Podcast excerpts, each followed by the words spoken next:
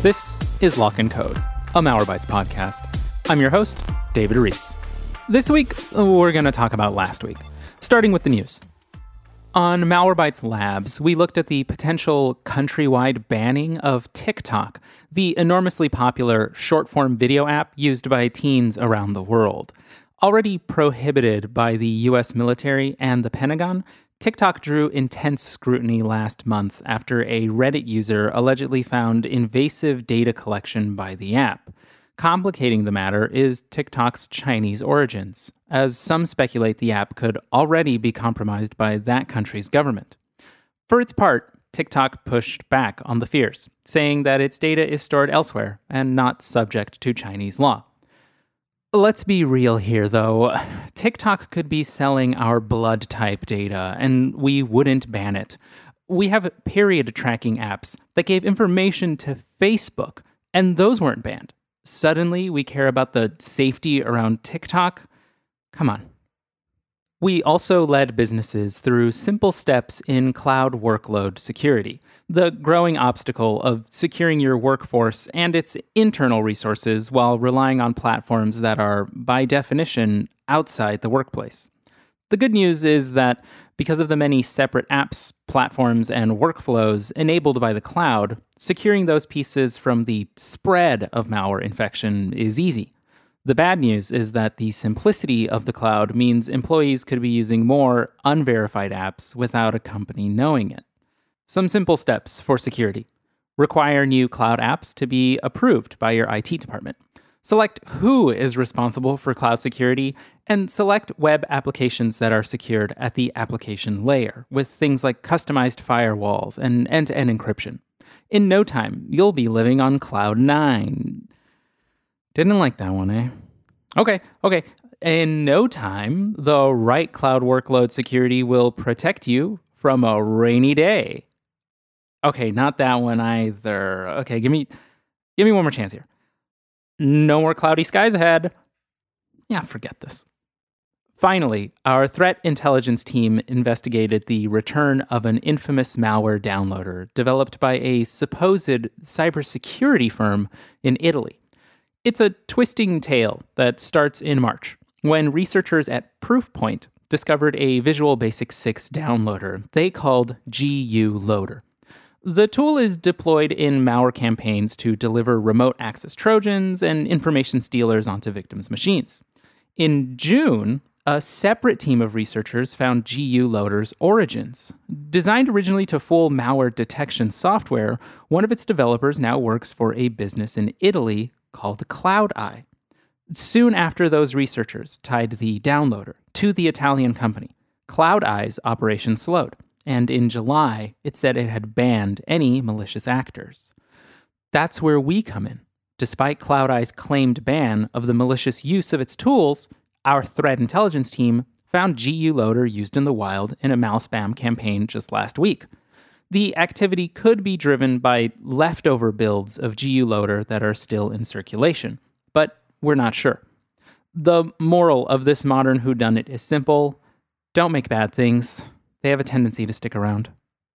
In cybersecurity news across the world, HelpNet Security reported that not only does wearing a mask help prevent the spread of coronavirus, it also helps prevent accurate detection rates of facial recognition technology. Who knew defeating our upcoming cyber dystopia would be this sensible? The Register told readers that following the British government's decision to ban Huawei's products from 5G mobile networks, China's ambassador to Britain turned the situation around, threatening to withdraw Huawei devices entirely. If the ambassador gets his way, he'll tell himself later, they didn't break up with me, I broke up with them. Publication The Asian Age warned people in New Delhi about the recently discovered Android malware BlackRock, which can steal credit card info and online banking credentials. Reportedly difficult to detect by some anti malware tools, prevention of the malware remains simple. Don't download apps from untrusted sources. We know this, folks. As kids, we didn't trust strangers. As adults, we should do the same just uh, digitally.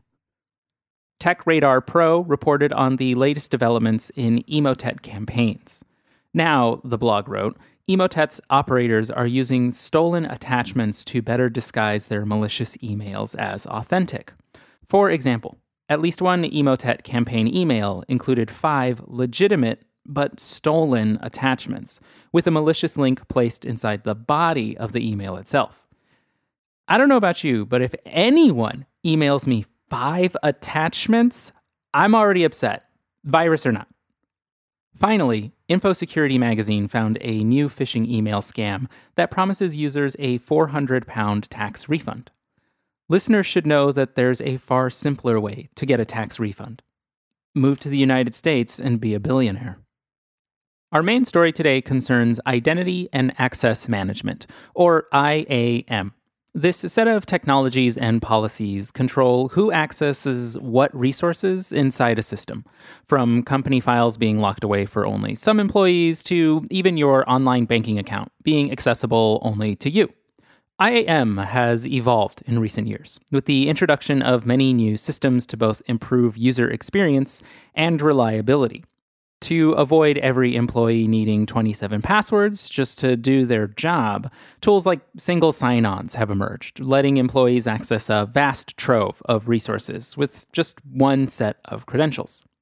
But with more individuals using more accounts to access more resources than ever before, threats have similarly emerged. Identity theft and fraud are only going up and the introduction and development of several new technologies could greatly influence how we interact with our online tools tomorrow. To better understand identity and access management, its impacts on the digital and physical world today, and who holds the responsibility to manage it, we're talking today to Chuck Brooks, cybersecurity evangelist and adjunct professor for Georgetown University's Applied Intelligence Program and graduate cybersecurity programs. Chuck, welcome to the show. Thank you. It's a pleasure to be here. To help our listeners at home understand you, your role, your interests, and your research, can you just describe your background and what you do? Sure. I'll give you a thumbnail history here. Know, originally from Chicago, and I came out to Washington, D.C., like everyone else, to an internship and ended up working here, going into government, working nine years on the Hill for the late Senator Arlen Specter in, in technology issues and security issues. And then when uh, 9 11 came along, they started the Department of Homeland Security, and I was asked to help set it up, specifically the Science and Technology Directorate. And so I, I spent a few years there, and of course the, the focus then was, you know, weapons of mass destruction and CBRNE, but cybersecurity was there too, and it was the first real focus of the threat of cyber in the digital world and how it may harm us as a country. So I got really interested in it, and I kept the passion up. And, and when I left government, I worked for some of the big companies such as Xerox, SRA International, and, and most recently, General Dynamics Mission Systems, where I, I focused on cybersecurity uh, technologies, looking at the markets, analysis, growth, where trends are going.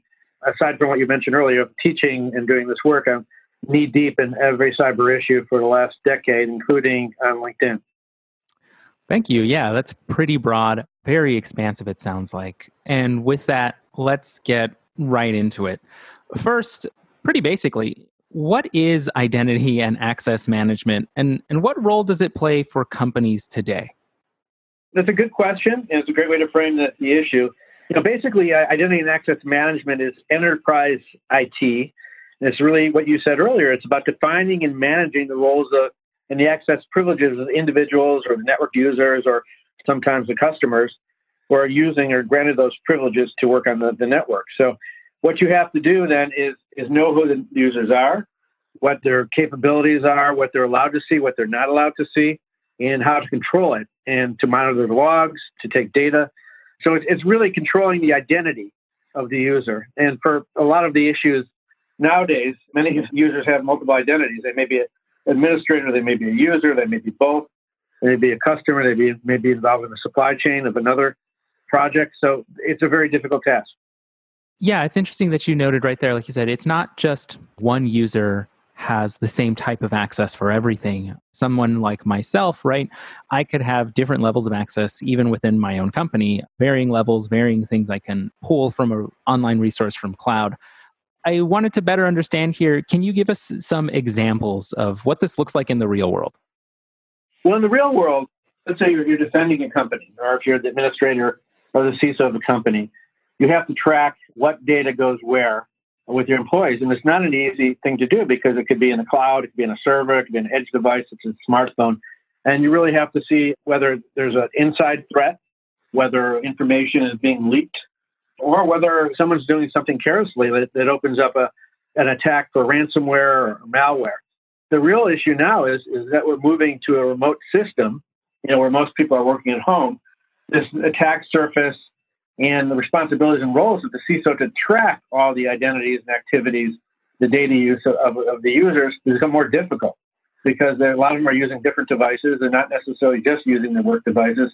And in some cases, they're cross pollinating the work devices and the personal devices. So that is a, the real issue. And then that's how breaches often happen is, is when you have a situation where someone opens up on a, a website that they shouldn't open up, malware gets put on the device, and converts over to the work side, and you've got a, a huge issue.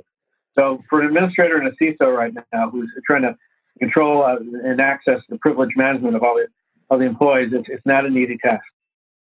Yeah, and something you mentioned there, and, and the way that I have been thinking about this a lot, right, is is managing again accounts, managing often online access, and like you said, you know, what if someone visits a malicious website that could actually spread across a network? When I was thinking about these, again, like I said, I keep just thinking of digital, digital, digital, and I'm wondering is everything here in, in this area of IAM is it all digital or are there also physical things that are you know managed by digital identity management? Are, are there simple things you know like like doors or locks or or big things like I don't know like power grids or dams? What's the gamut here? The gamut is that everything is connected via digital, but it's also physical in cyber systems. So you can be talking about the Internet of Things, you know, 20 billion connected devices, or you could be operating in a in a SCADA system where you have to have authentication, maybe an iris scan or thumbprint to get into the system to be able to use it, there's really a meshing or a fusion of the physical and the cyber. And this goes back to basically to one of the key points of identity management is really authenticating the user. And how do you make sure that the user is, is who they are? Obviously, there's, there's passwords, which can be stolen and often are. There's keys, you know, to secure them. And then there's different types of multi-factor authentication these processes, as you mentioned, they're not limited just to being in the digital world. It's also you, walk in the door, you connect your Nest, whatever you do, there's a physical aspect to it as well as a digital aspect to it. Right here, you said a big problem here that, that is trying to be solved, right, is, is how to authenticate the user. Small things that I could think of here where the risks in this are things like identity fraud. But I assume it's actually much bigger than this just identity fraud and just the way I think most people think of identity fraud, like, oh, you know, like my identity was stolen and someone charged something to my credit card. Can you help us understand the landscape of threats here? The landscape of threats are huge. I mean, you have to look at the threat actors. Mm-hmm. First, of course, the most dangerous and the most powerful are the state actors, which are targeting infrastructure. They're also targeting business. Then there's the rogue attackers, basically the hackers out there that are doing it for profit and money, maybe doing ransomware against attacks against a hospital. And then you got your hacktivists, like the people that you saw recently with Twitter. You know, basically a group of 19 and 20 year old kids that basically yeah. use social engineering to get into an account. So it's a, it's a wide gamut of different kinds of threats.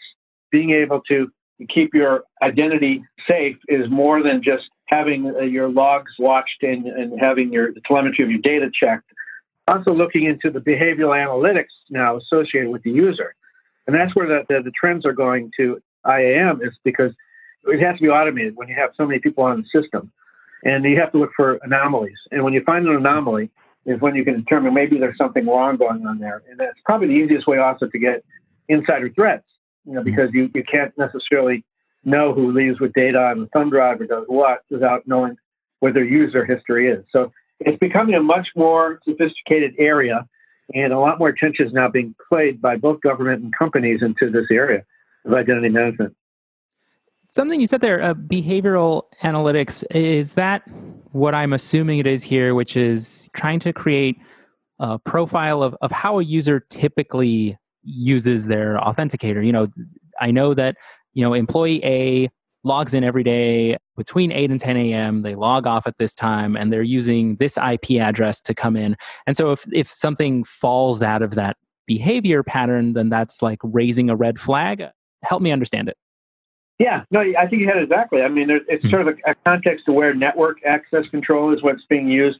So if someone's doing something different outside the context of their what they're supposed to be doing, a red flag is raised, and it can be done, you know, automatically, or it can be done manually by the administrator looking into it. The behavioral analytics is, you know, also based on on your level of privilege. Part of the problem is that with companies is that people leave or actually stay sometimes stay in the company. They're they build up sort of levels of privilege and they don't relinquish what they had before. So they still have access to all kinds of things they may not necessarily need to have access to. Mm-hmm. And plus, the more they have of that, the more they're open to their their own credentials being stolen and accessing the company. That's happened in a couple of cases where companies I've been with, where a back door was left accidentally open, and, and all of a sudden the nation state's in the door, stealing credentials. So it's a real dilemma. It sounds like you said sort of everything here is there's a potential risk and there's a potential different kind of attack too. Like you said, with this, I, I wanted to look briefly into the future because, again, I'm kind of assuming here that there's quite a few technologies out there that can help with identity and access management. Like you said, behavioral analytics, I assume, includes some artificial intelligence or machine learning. Can you help us understand, you know, what other technologies do you think are going to have an impact on IAM in the future? For sure, machine learning, as it already is right now, it's playing a role in, like I said earlier, in recognizing anomalies and also looking at patterns of behavior. And it could flag things automatically. Artificial intelligence would be the next level of it, where it has some sort of independent quality to recognize things. And the real danger, I think, is, and when you're looking at some of these capabilities, is, is that when the adversaries use them too, they could use it for social engineering capabilities to really look at gaining more into the, the identities and, and user behavior to find a way to do something. For example, it might be that if you're a nation state and you've identified through whatever social media, looking at posts and someone you, you find their interests, you build a file on them, you look at them, you follow their career, they're in a, a sensitive position, they have access to information you want, you know that maybe where they live, their street names, you can guess on their passwords, or maybe they have a you look at the records, and then you could necessarily, if you're using machine learning, you could plant something in there to trigger something. Anytime they use this, send me a, a you know message. There's a lot of interesting ways to sort of subvert the system. My fear and hope is sort of a two thing is that as we use these these advanced technologies, you know, that it could be definitely with the huge shortage of qualified workers, a lot of gaps. But we have to be equally strong in protecting the networks from the from the adversaries that now include some powerful nation states and others that want to profit from it. And with the ability now to do ransomware so easily because of cryptocurrency, it's become as much of a threat from espionage and in, in geopolitical threats to now to sort of a criminal enterprise. And you're seeing a lot more criminal attacks because of this. Are there other technologies or other advancements, like you said, with cryptocurrency that have also made it easier for, let's say, the, the layman hacker to get involved in these types of attacks? Oh, absolutely. I mean, first of all, you, if you're a layman hacker, you can go to the deep web now and you can, uh, you know, get tools and you can share tools. Plus, you can go to a lot of posts in some of these areas. They'll tell you what to do and how to do it, or you can find others. So, you know, the, right, the, the sharing of information by the yeah, yeah, the sharing of information by the bad guys has been made easier by the ability to communicate and remain anonymous for most of them. It's very difficult to prosecute them too. So it's getting much more, becoming much more of a threat. And there are other technologies too, I think that we'll eventually get to that may help solve this, which would be sort of the quantum cryptography, which will basically protect our identities in a much more stronger way. That's not too far off. We do have some types of cryptography now that are very effective used in military capacities, but in intelligence capacities. But some of these will be made commercial sooner than later. And then we do re- achieve uh, the quantum capabilities. I think it'll it may revolutionize the whole identity aspects to being a user on the internet. Let's take a step back there. Pretty basically, what is quantum cryptography? Cryptography itself is when you're you're matching sort of it could be symmetric or asymmetrical, and most of it is symmetrical when you're matching matching a, basically a, a key to something. Then it can says, okay, this is you, you can come in. Now with the with the quantum capability, it's basically beyond even supercomputing, where you could have basically sort of a series of numbers or capabilities that can't be breached or, or hacked into. So you could create a code that is basically unhackable and have a cryptography capability that no one could basically get through. Of course, nothing is invincible. So I, there's ways supposedly to crack it, but it would make the user capability much more safe. But it would also allow those who have it on the bad guy side to use it to basically synthesize data and go through things that they have basically stolen too. So again, technologies always have a good side and a bad side. It depends how you use them. Yeah, the way I had heard about quantum computing when it came to encryption was actually, like you said, the dangers that, you know, if we ever actually have that breakthrough that the standard encryption we use could much more rapidly be broken by computing processes that can sort of guess a bunch of different methods simultaneously. That way they don't have to test and then wait and test and then wait to sort of break encryption that from my I think very basic non-scientific understanding that's that very, very good description. Thank you. Yeah, that it's everything happening at the same time. And again, that that's a quicker way to break encryption. But what you're saying here is that there's a good side too. That with quantum computing, we could create stronger encryption. Am I getting that right? Exactly, and, and also distill the data we have. Again, mm-hmm. you, you have these problems too because what you just brought up is another issue that most of our systems are, are still relying on legacy data, legacy systems. Not all of them are in the cloud they're all over the place. To be able to sort of centralize them may be a capability of, of quantum computing, but it's still a difficult task, you know, when everything is in, in, in different forms. So I wanted to go back to, again, the, the threat landscape and understanding the many types of attacks that are out there and again the many types of defenses that might be out there and something that i was looking into as well whenever we look at like identity and access management as biometrics. Biometrics, you know, seems are getting baked into our phones. I, I know that some of my online accounts even offer a way for me to use my thumbprint, which is in my phone, to unlock something separate, like my Chase Bank account or my, you know, my Samsung Pay. It says, "Hey, do you want to unlock the use of your credit card with your thumbprint, which is already stored in your Samsung phone?" Can you talk about how biometrics might sort of affect this field going into the future?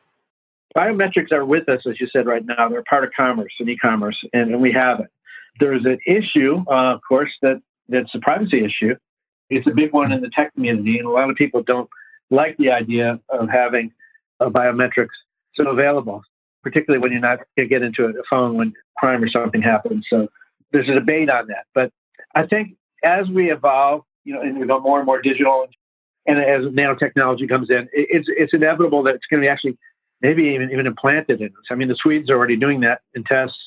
You put a chip in yourself, and you, you go and you open the store, you go to your bank, whatever. I see that happening. I mean, I think you know it could be actually adapted eventually to our DNA. So biometrics is, is here to stay. It's it's definitely being used in a security sense right now. It's viable technology and it's part of uh, identity authentication, particularly when you're looking at SCADA systems when you have sensitive areas that people can't get into or shouldn't be able to get into without being the right person. But there's always ways around. It. And you see, one of the interesting things right now, what's happening with everyone wearing masks, the whole facial mm-hmm. recognition, mm-hmm. which is biometrics, it was controversial already, but now using, using these masks that they can hide that capacity. So there's a lot of ways around it. Something as simple as like a mask, right, does provide an obstacle for technology that has been in development for decades, honestly. Yeah. And then with all of these things that we know, with all of these technologies that are affecting identity and access management, there's artificial intelligence, machine learning, biometrics. That's just that's three. There's likely many, many more. And with the many types of attacks that could happen from a compromised identity, right? Not just you know someone steals some money but someone accesses accounts. Someone like you said accesses an engineer's account in a company on twitter and then that is you know the first step to a cryptocurrency scam like we saw. Whose responsibility is it to manage and secure all of this? It depends whether you're looking if you divide it's, it's really it should be a public private partnership to try and defend this. And it is in the civilian sector side uh, putting aside defense area and intelligence which has its own networks and own capabilities and has a national security mission for the United States. That's their role to do that against and helping also against critical infrastructure attacks. But the real focus in, in U.S. government is the Department of Homeland Security and, and CISA, and they are working in these what, what are called ISACs, a lot of different industry groups to develop best practices, share intelligence, and share even technologies and even test technologies for some of these threats because most of the infrastructure in the United States is actually owned by the private sector, about 85%. So you have to be able to uh, work with government and with the industry to do that. So it's, it's a real re- responsibility. The problem is, well, most of the attacks now that are happening, the basic attacks we talked about with cryptocurrency and others, hmm. are against smaller, less capable industries, mainly healthcare right now, that have low budgets for security, have a lot of systems, have a lot of devices included. They're just ripe for ransomware attacks. And so, unless you're like a casino that's already fortified and then putting millions and millions of dollars in your security, most of us are vulnerable, and particularly small businesses, you know, that just don't have the budgets or the expertise to do it. So I think that's where, again, where technology may play a role with, with automation, you know, machine learning, artificial intelligence, sort of level the playing field eventually, because we just don't have the manpower, or the capability, or all the tools yet to do it. And the other part of it is that there's so many tools out there. Which tools do you use? It's a real interesting uh, question to say who has responsibility. I guess when it comes down to it, we we all do. Let's say then that I'm chief information security officer at a place like you said, like a like a hospital, like a healthcare facility. What steps can I take today to better manage this, to better secure this? Because like you said, there's so many tools out there. I think even, you know, anyone would be confused about okay, which one is good? Which one is bad? Which steps are good? Which steps are bad? What could I do today and going forward to better get a control of this? The first thing I, I recommend is no matter what industry or what company you are, is do your own vulnerability assessment. You know, look at where all your gaps are, where the places of attack can be. You do a professional, bring them in and let them do it and see where your vulnerabilities are. So once you do that, then you can develop a strategy of what you need. And of course, everyone has some basic needs. If you're a hospital, I mean, you should be firewalled. I mean, you should have VPNs on sensitive data to devices. You know, you should have your data obviously backed up. You should have some encryption on, on some of the sensitive stuff, on, on particularly health records. You need specialized security training too for your people. I think most of the attacks and stuff that do happen happen still basically through phishing. You know, they could go to anyone from a, a nurse, doctor to a patient to be able to get into the system. So I think when it comes down to it, it really comes down to the first thing is, is also teaching your employees and, and people who are under your network basic cyber hygiene and what not to click on and what to do and how to have strong passwords. You know, make sure that also everything is, is completely patched. Where the biggest problem for hospitals a few years ago is when an old malware got out and the old patches weren't there. And so it took down hundreds of thousands of computers. So there's a whole lot of elements to it. And that's why I think cybersecurity is not going to go away. It's going to demand more capabilities, expertise, and technologies in the future. And part of this is, is really, you know, get a select the right managed security partner, particularly if you're a smaller business, because you can't do it alone. This thing you said, the the vulnerability assessment, right? The first step here. In your experience, what are some of the easy ones that once someone's done a vulnerability assessment, they, they bubble up and really easy to overlook? Well, the first thing I think a lot of them they never changed the default passwords, you know, from a lot of the devices in, mm-hmm. in their their system. So they may have been yeah. operating for ten years, and it's the same default passwords on their routers and switchers and servers, and so they're very vulnerable right there. You know, also they often have Wi-Fi that's not secure, or lack of firewall. They don't have policies in place. Most of them, you know, what to do, and any sort of incident management if something does happen. Probably the most thing is really you find is that most of them just don't back up the data. It's sort of mm-hmm. an hmm. afterthought. And I think some of this is changing because cybersecurity has been so prevalent in the news and so much is happening. And ransomware is so so much of a threat now, just not just to businesses, but to individuals using things. So I think people are becoming more aware that they need to have the right software and capabilities in place and know where to go if something does happen. Chuck, I wanted to just thank you again for being on the show today. Oh, it's really been my pleasure. I really enjoyed it. To our listeners at home, we'll talk to you again in two weeks when we speak with Emory Roane on parental monitoring apps. How popular are they? What capabilities do they provide? And is there a safe way to use them with your children?